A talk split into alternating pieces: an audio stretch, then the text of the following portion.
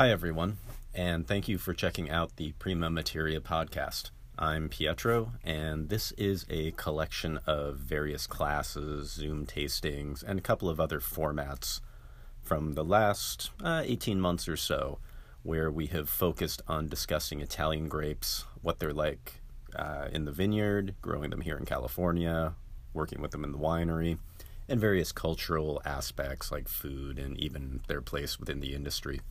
If you want to check out our wines, please visit us online at www.prima-materia.com or if you are in the Bay Area, please come uh, visit us in Oakland or Richmond at our tasting rooms. So, with that, let's dive right in. Yeah. Yeah. The, the ham and cheese sandwich. Okay. Everybody ready to uh, hit the final stretch here? Ready to go. And I'm moving a little bit slowly, so I, will try to speed up a little bit as well. Lunch is coming. Okay. Um, would you ever consider um, sharing this electronically? Like if we gave you our email? I'll send it to Chris. Oh, that would be great. That would be really nice. It'd be nice to see the colors. Yeah, yeah, absolutely. Yeah, that would be super. Thank you. Yeah, no problem. All right. Uh, so just quickly starting to move into that palate tactile zone a little bit. Um, I really think it's overlooked and not discussed enough in wine and in food in general. We know that generally, culturally, we like crispy, crunchy things. Uh, chips, you know, the crispier the better. Um, not all cultures share that. There are some that actually find that unpleasant. Uh, and we have certain predispositions to things we like in wine as well, especially when we're starting out. That bigger, rounder, smoother, sometimes sweeter is a good entry point. And then things can sometimes become more interesting as you get a little more angular or move up the acidity chain. But describing how a wine feels is really difficult. I think we probably tend to converge in the middle on it if you get 10 people together, but it really does seem to be a, a difficult one that's not discussed enough. Um, you can sense a, a, hair in your mouth as a huge object that's incredibly unpleasant. And that's only like 30, 40 microns big. But you're, you're, imagine something a tenth the diameter of a hair, you can sense all of that on your mouth. It's amazingly sensitive for something that gets beaten up all the time.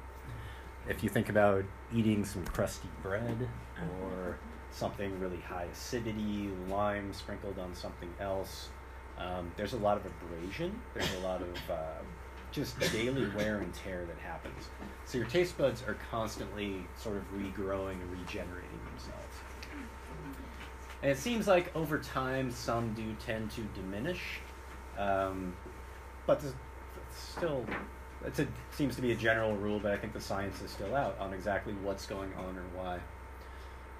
They used to say that, you know, sweet, bitter, salty, very localized, very clear. And it does seem that there are clustering of these particular sensors in certain areas but they really are distributed throughout the mouth, and there's more diversity to what's picking up on what than we all thought.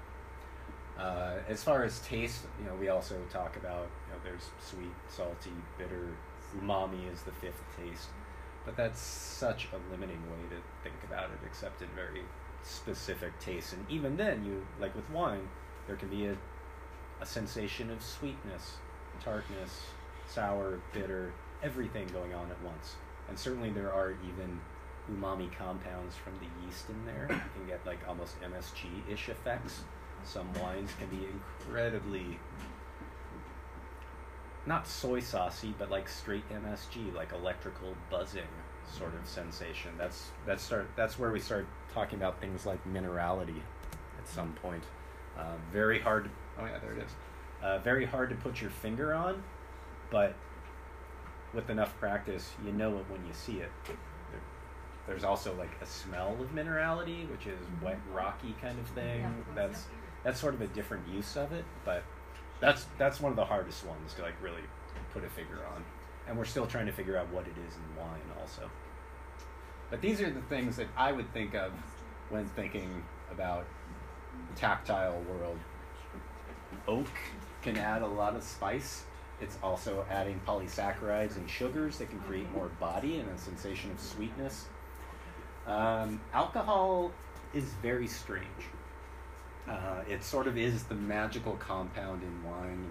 If, if wine is 15, 85% water, 14% alcohol, and 1% other, uh, which isn't quite accurate, but the alcohol is what really makes it largely what it is. Um, did a tasting of Cab Francs a couple of months ago with the new generation of 11% alcohol Cab Francs coming from all over. This more lean, higher acid, very primary styles, sort of in vogue right now.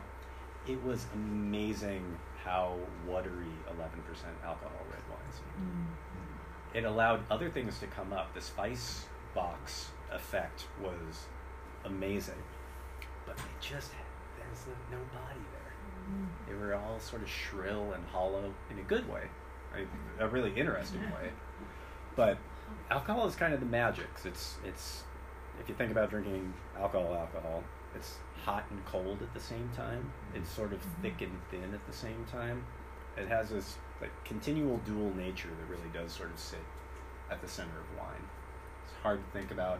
I've done some of the de-alcoholization tests that they. I don't think they're doing them quite as much now. The government changed tax classes. It used to be taxed a lot more on wine over 14% alcohol, and less on wine under 14% alcohol. So big companies would de-alcoholize wine that was over 14% to get it under the tax thing, lower the tax burden. Um, and I've done the tastings of wines where it's 13.1, 13.2, 13.3, up to 15% the original wine.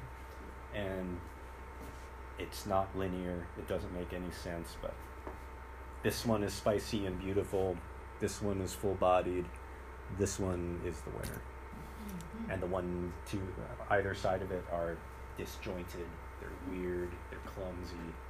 Like we, we don't know how that works, but it seems like there are a few balance points in wine.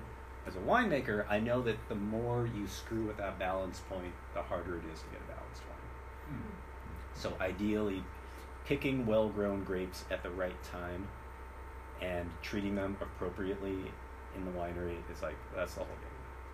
That rarely happens that you can hit all of those things and weather and labor and all those issues don't intervene.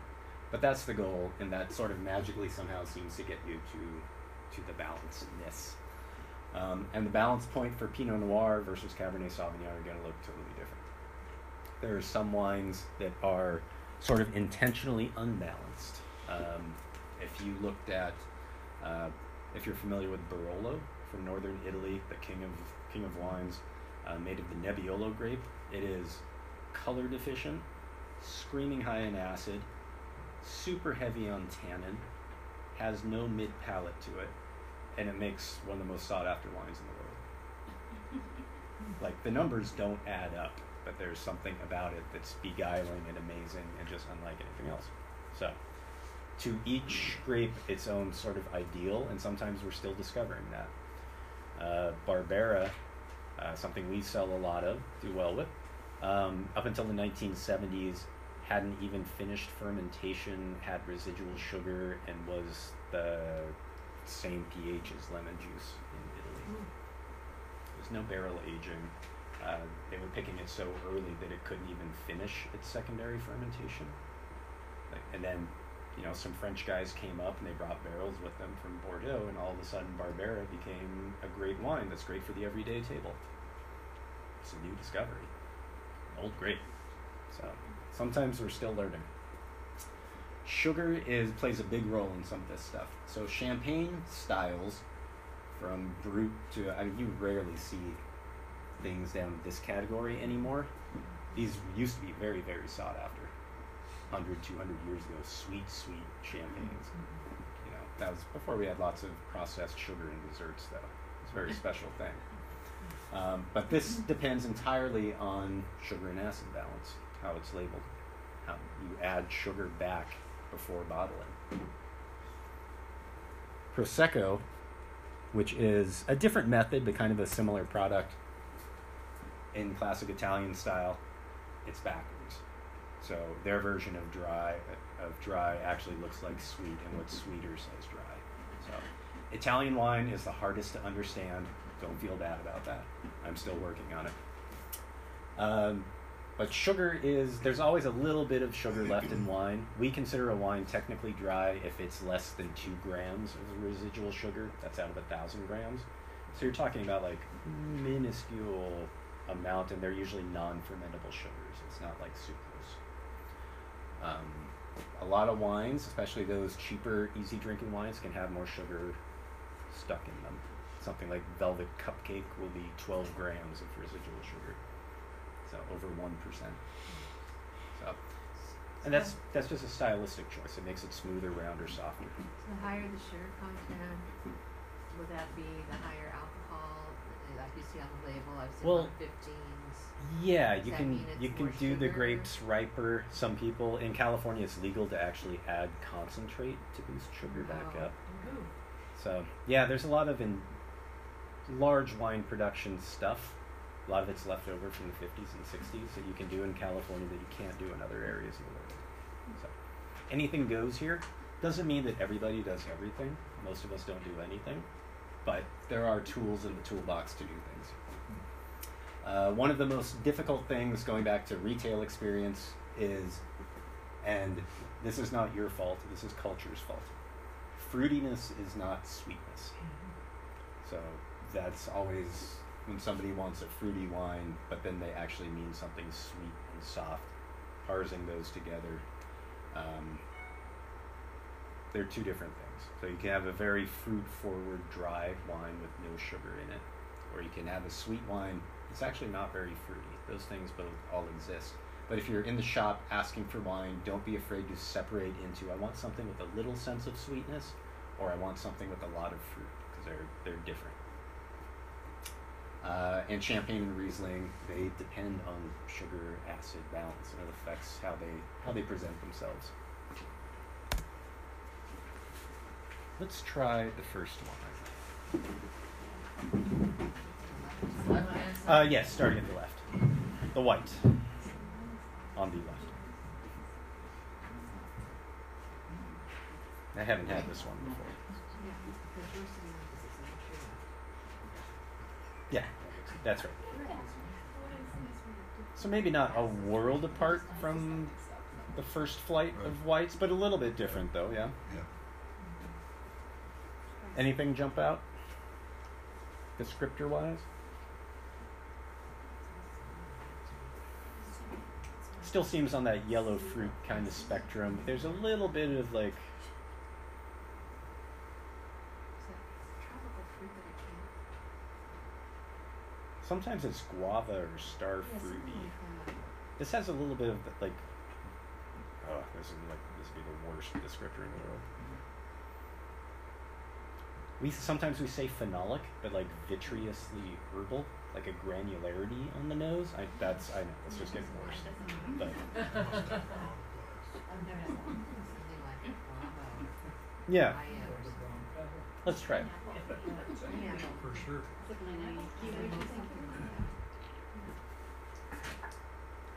Hmm, palate's different. Definitely more narrow, right, than the whites in the prior flight. That makes sense. Uh, so this is Sauvignon Blanc. I wouldn't. It's a 2016 Sauvignon Blanc, so it has a little bit of bottle age to it. So I, I don't think it's too primary, but I think the palate shows Sauvignon Blanc like more focused, higher acidity. Like, the acid's a little bit higher, right? Yeah. You feel that. But It's a little more narrow and constricted. Like Yeah. just Yeah, we're warm here. So some like if you drink Sancerre or French Sauvignon Blancs, beans right they can here. I actually I don't like them. They are too much for me. They are so like lemon acid and cut grass and mm. ang- like it's all ninety degree angles in the wine. They are super intense. But Sauvignon Blanc is something that has come to California and done okay making a different style in warm climates. But I would never say there are very few that are round and smooth. It's more of a crisp, lean wine. It's a good food wine. If you need to pair something with a salad, Sauvignon Blanc is often a good a good place to go.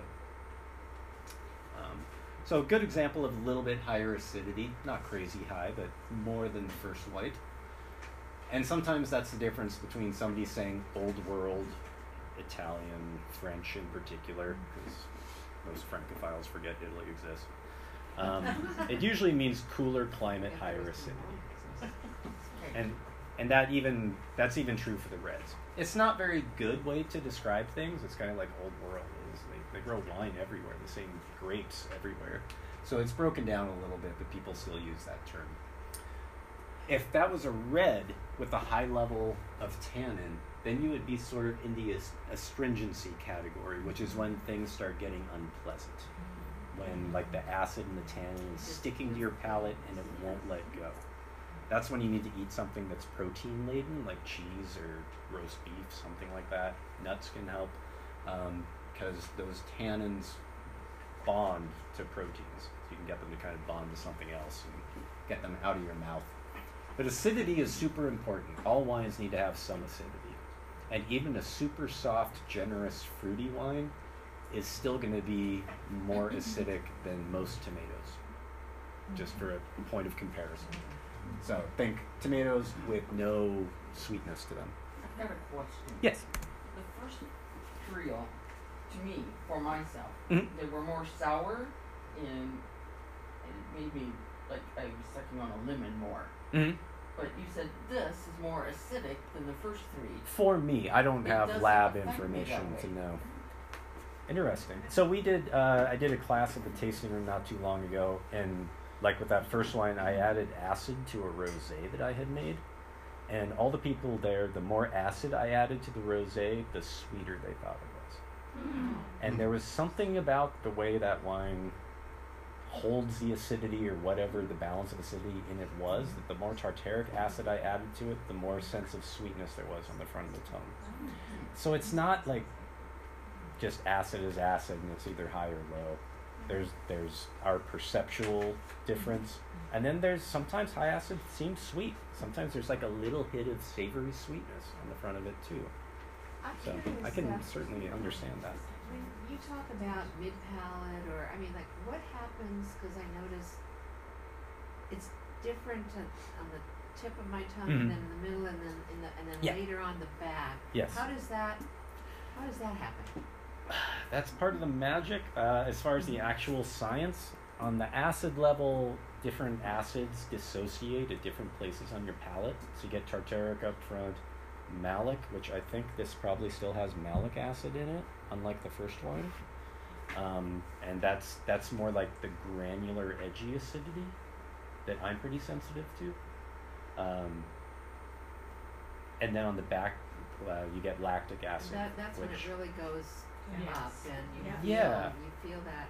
Yeah, pain. and and there are a bunch of other acids in wine too that form during fermentation, and you can get it at different places, and they're not always the same. It's the interaction of a bunch of different things. So it's hard to say that like you get this thing here and this thing there. Um, yeah, good question. Uh, tannin. So we've talked a lot about tannin. Um, big, bas- uh, basically just a molecular shape. Um, but there's we talk in the winery dry tannin, green tannin, sweet tannin, melted tannin. Napa Valley is famous for sweet tannin, where there's like a lot of it, but it's rounded over into a velvety, like lots of small nubby surfaces kind of thing. Uh, different grapes are predisposed to different tannin sensations and feelings coming out of them. Um, and tannin interacts with other things in the wine, with oak, with residual sugar, with acidity. On the winemaking side, the more tannin you have, the less acid you want in the wine. So that's why something like Cabernet is one of the last things we harvest in the season. You want that grape to get more mature, and that acidity softens the longer the grapes are on the vine. It's sort of the magic equation there is timing that. That's where your pit time comes in, and sun exposure. Uh, interesting to think about two different types of tannin. We say in general that skin tannin is soft and supple, seed tannin is coarse and gritty. So when you're fermenting the grapes, there's sort of another race going on in the fermenter between extracting the purple, like softer, softer skin tannin, and then as the alcohol goes up, it starts to break down the seed coat, and you start getting the catechin out of these, and then you get more of like rustic back palate tannin. So yeah, another you're tasting sometimes every few hours. Like press it now, take it off now. Um, it's the, I, we have a grape called Negro Amaro. Uh, it does not seem to have really any tannin in the skin at all. So I wait until I start getting just what I would call modest rustic tannin on the very back of the tongue. Press it then. It needs that little bit of texture. Um, just trying to get the timing right. So, and going back to corks, oxygen works with tannin. They interact and they sort of melt over time a little bit. So, if you do a barrel tasting, it's something I just put in barrel last week, and I just did some retail friends on this. Like, they were all, "Are you sure that you didn't screw this up?" Like, unless you're familiar with the whole trajectory of a long aging red, it can be very weird and awkward for the first year then 18 months down the road, you're like, oh, it's soft, it's it's right, it's the right time to bottle. So, and also decanting wine, something that's really tannic and kind of unpleasant, break out the decanter. It's a fun excuse. Uh, you can you can get rid of any uh, potential uh, issues with sediment also. Some wines really benefit from it. A question. Yes. Um, So on the whites, and whites are generally, I mean, I understand the reds decant. Mm-hmm. What do you do on the whites? There are occasional issues with whites. I think I mentioned reduction with Chablis. There are some cases where decanting a white can help loosen it up. One thing we do in the shop when we think something is reduced, you can pop the cork. And this is like the least classy thing you can do, but we'll actually pop the cork, give it a couple shakes, an extra swirl in the glass, and see if it shifted. And sometimes it will. Like right there just from just from doing that suddenly it will soften up. Maybe if there's a little bit of sulfury stinkiness it can blow off immediately.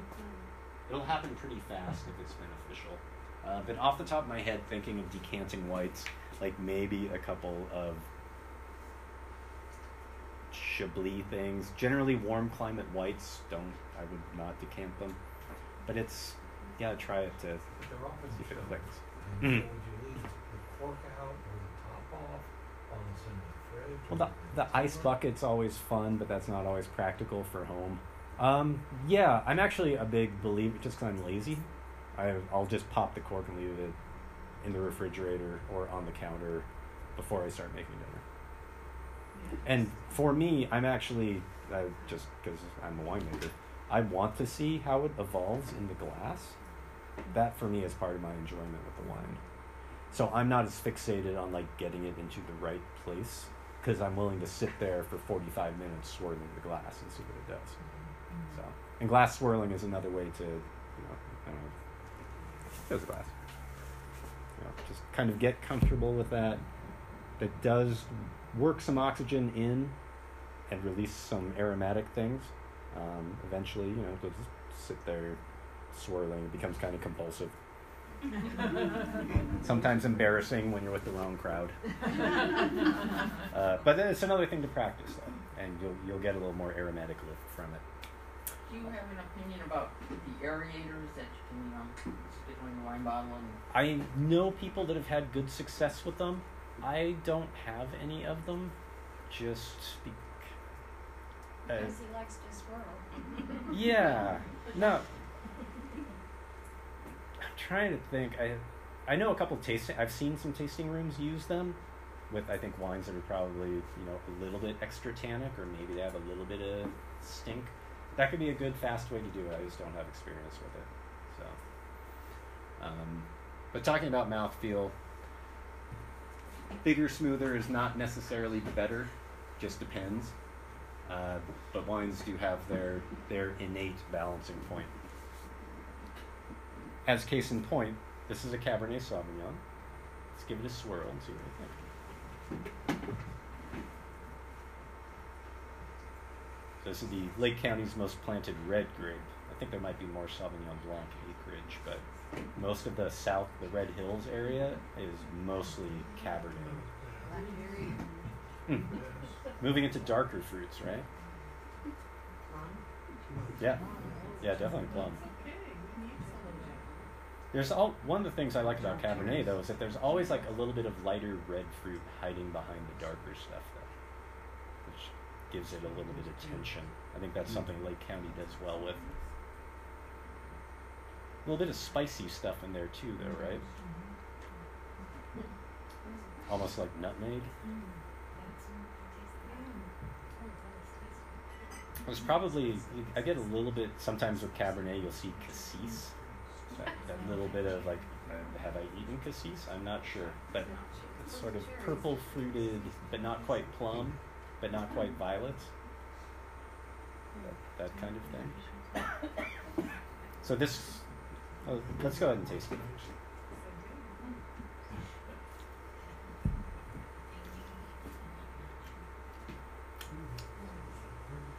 A little bit chewy, but in a good way. With a plate of food, this would make a lot more sense. What would you serve with this? What kind of food? Well, wines like this, I mean, the easy way would be oh, steak, Gri- grilled stuff. Um, I think lamb is kind of delicate. lamb, 'cause So- beef is almost too strong. Yeah, and I think this just has enough nuance to work with lamb. I do think lamb is easy to cover up with too big a wine, though. But I think this one would work. Think of like some, or even something like a stewed, Yes. stewed Moroccan thing, something mole-ish, like chocolate mole could be kind of interesting. Um, Ribs, I could see barbecue ribs. I actually think grilled vegetables can be a lot of fun in big reds too. I think there's a lot of flexibility with that because you have the same sameness from the grill, but then you have a whole different element that you're putting into it. So, so this is from one of Lake County's highest elevation vineyards, uh, Obsidian Ridge. I, this should be on the. If you want to buy a bottle, I think it's on the wine list here. Um, yeah. Oh yeah, yeah. you can pick it up across- Obsidian Ridge. And these folks, they import their own Hungarian oak barrels. Yeah. So they're not using French, they're not using American oak, both of which have kind of a particular profile. Hungarian sort of brings the two together, where it has some of the subtlety and a, a little bit of the clove and cinnamon. It's kind of spicy, uh, but it doesn't have as much coconut, vanilla, and maple as American oak. It's a little more subtle and kind of blends with the wine well. Nice little tannins. It's Yeah. Not real strong, but it's. This is 2016, so it's had a little bit of time, but could definitely still go for a while as well.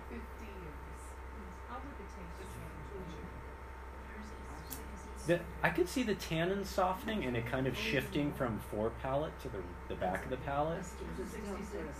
I, I would guess that more of the dark fruit flavors would come up and maybe like a loamy earthiness. That's something I would look for. Yeah, it's a good one. This is one of my favorites.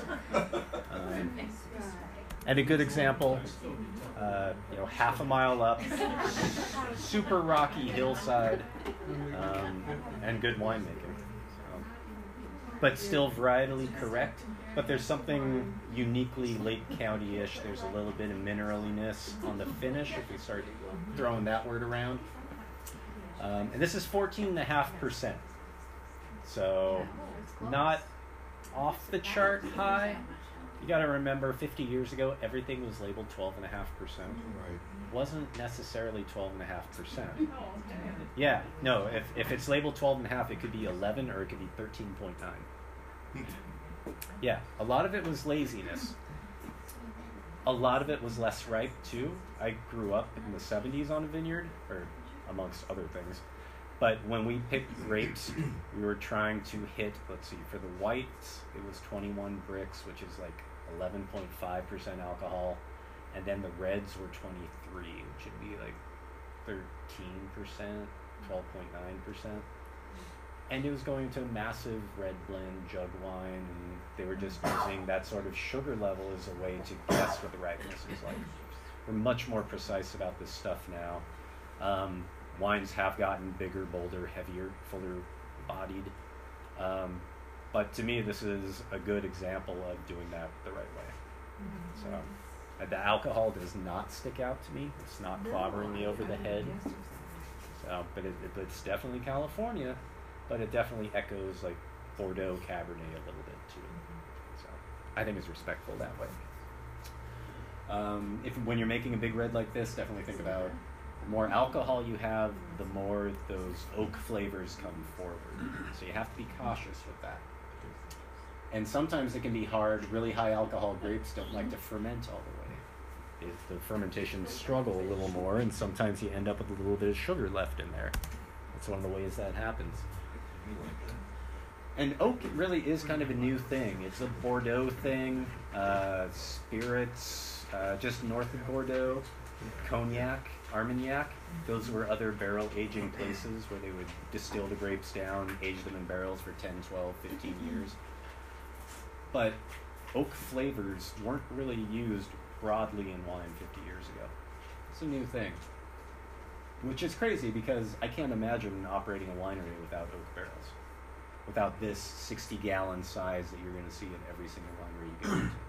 Now, I dream of having huge Slavonian oak casks like they do in Italy, but they're not going to, going to impart much flavor because it's different surface volume, and the wine will have to age for like another two years in those. Mm-hmm. So this also allows product to kind of turn over and get your wine out. Sometimes, you know, if you're making Pinot, you can bottle while you're harvesting the next vintage. It, it works. Um, oak can be overused though, and it can kind of obscure or help to hide grapes that aren't that interesting. And like a good American, the first couple times I tasted high oak wines, I thought, wow, I really like this. And then it's sort of like the magic trick where you're like, I know what's going on here. It's, it's just vanilla and spice to uh, cover. And I, re- I read that there's some of the cheaper wines are actually adding like chips and more Yeah. to their barrels. Which, which, if you're gonna do it, is good because making a barrel is wasteful. The, the, the forests are being managed better now, Oh, but it's you should use everything if you're cutting down a tree. So there's something to that. You mentioned earlier about using used barrels, Mhm. previously used barrels versus new. Yeah. What, is there some kind of cleaning process? Oh yeah, uh, lots of cleaning, pressure washing, steaming. Uh, bigger wineries steam clean or ozone clean. We don't have that, so I use powdered hydrogen peroxide. And every year I go through a heavy. Like I'm really trying to keep. There are two routes. You can either embrace your microbes. I know wineries that don't allow any cleaners to be used in them because they're trying to culture their own indigenous microflora and hopefully that imprints the wine beneficially, not negatively. That's an old world, kind of new artisanal way of looking at it. I'm scared to do that. Mm-hmm. So I kind of take the other approach. I like having a little more control because there are already enough things out of my control. Mm-hmm. Uh, but if I was making wine in a cave underground in Croatia, like my family had been for 400 years, mm-hmm. or these German cellars that have like kombucha and mushrooms growing out of the, the ceiling, those exist and they make really unique wine and it adds something to it. That's where the scientists come in with DNA fingerprinting, all these different yeast and fungi and wine is weird. It's like cheese. Again, mm-hmm. those little things, how it's aged, some of that gets in, the wrapper, they all have an effect. So once you've sterilized and cleaned the barrel, do you have to let it rest, or can you, you use that season, or? Oh how yeah, you can. work? You want to. An, an empty barrel is a dangerous barrel. Okay. You always want to have something in it. What about like using bourbon barrels and stuff? Well, that's become a new thing. So you get a little like extra brown sugar and those kind of things. It makes sense. I get it. It's not quite what I'm looking for. Um, my grandfather, from what I hear, I didn't know him, but he liked whiskey barrels for his homemade plonk, which was notoriously terrible. Something, something to that. Big, bold, you know, cover some stuff up. whiskey, the whiskey barrels are charred, right? Yeah, oak barrels are charred too, but you specify light toast, medium toast, medium plus toast, So long are charred, convection, fire toasted, toasted heads, untoasted heads. A lot of different variations. And then you pay for tighter grain, two year aging, three year aging, five year aging. So each, each one's a little a little something but it has an effect. Um, and we we talked about balance, so just gonna scream through the couple more things here. Blending. Some areas blend, some areas don't. I am. I was gonna say I'm agnostic on blending, but I'm actually not. Just the way I interact with wine, I like single varietals. That's what I focus on. I want to like really get into something. Blending has its place. There's great blending like Burgundy, building the perfect wine, and then there's blending to cover things up or to build out a lacking mid palate. We do that too. Um, you can blend a little bit from past vintages in, but not too much. Sometimes a little bit of aged wine will help soften things up. Uh, but for the most part, vintages are, it's got to be like 90% from vintage. Um, history. This goes back to history. Just in Barolo, they have not blended. Now, there's sometimes there's some secret blending, like what's this grapevine in your Nebbiolo vineyard? And actually, there were, uh, yeah, sometimes these historical vineyards have lots of weird stuff in them. And sometimes they magically seem to benefit the final wine, which is labeled under. There's Zinfandel from Sonoma Valley that is 24%, 19 other grapes. It's just how the vineyard was planted over time. Doesn't it have to be like seventy-nine percent If- of the main grape to be labeled? If it says the filtered down? county, usually it's 75%, and then if it specifies the AVA, like Rutherford or Green Valley, then it has to be 85%. So it kind of goes up the ladder. France, Italy, Spain, they all have similar. Usually it's not a case of anything goes. California is kind of the only place where. Well, no, like I shouldn't say that. Because in Portugal, they've blended in northern Portugal for a long time and have 50 different things interplanted. They pick them at the same time and make fantastic wines. And some areas kind of like it needs to be 30% this. Other areas are like, that's not our history. So it just varies. Um, I don't think one is necessarily better than the other, but don't let somebody tell you blends are always better. If I hear that again, I'm gonna go crazy. Um, but that said, there's a lot of quiet, under the radar blending. Um, the last wine that we have not smelled, you don't need to taste, but go ahead and give it a smell.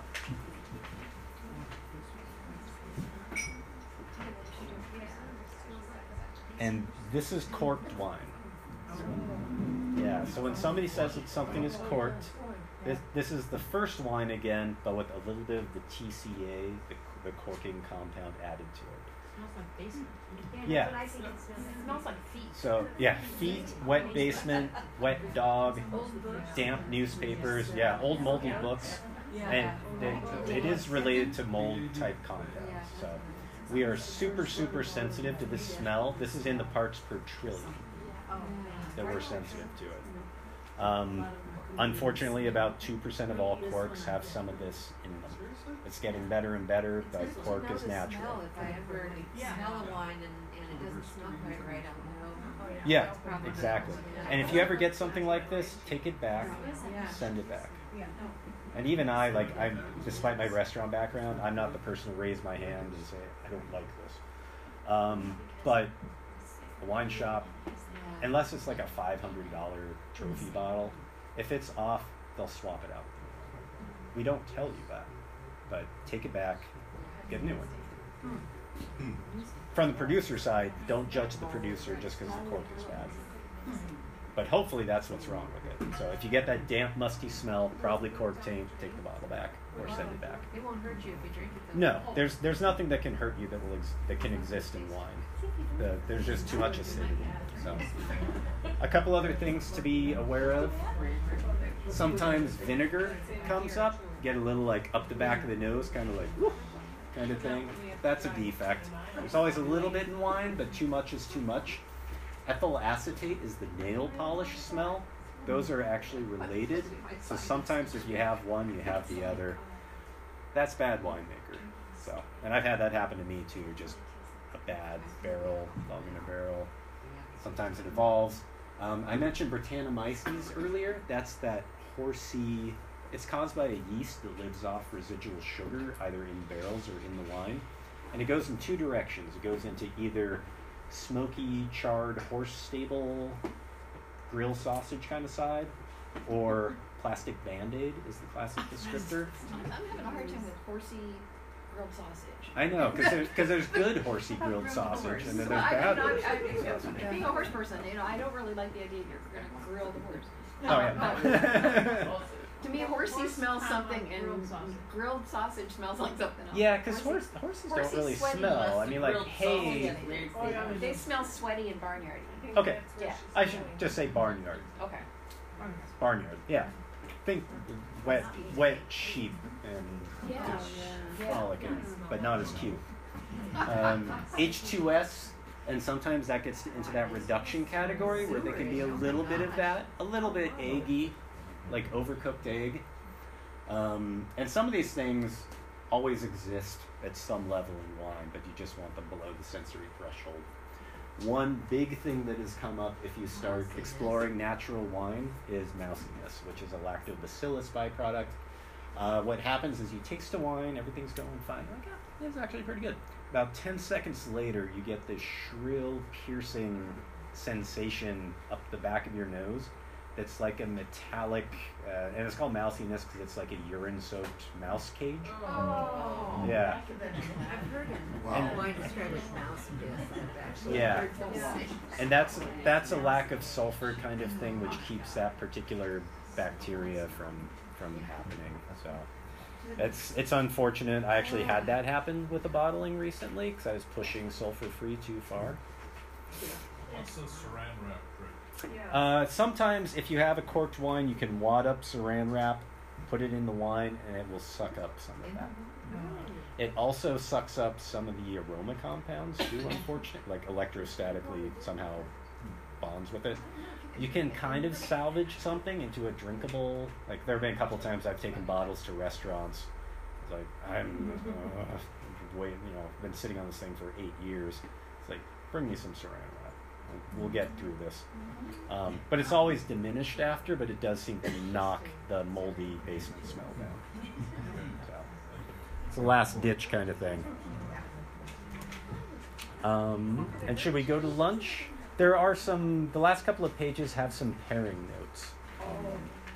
Um, pairing is a like a whole talk unto itself.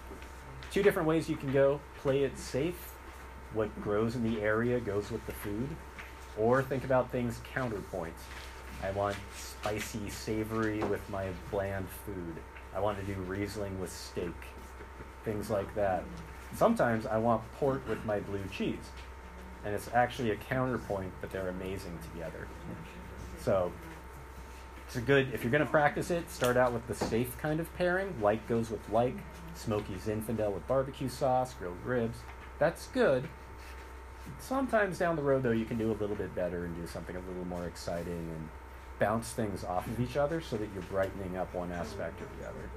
So there's a lot of flexibility there. But pretty much, yeah, when in doubt, drink champagne or go a little bit sweet. And basically, if it's a good wine, it's going to be good. But if you're trying to pair a bad wine, you better work with it.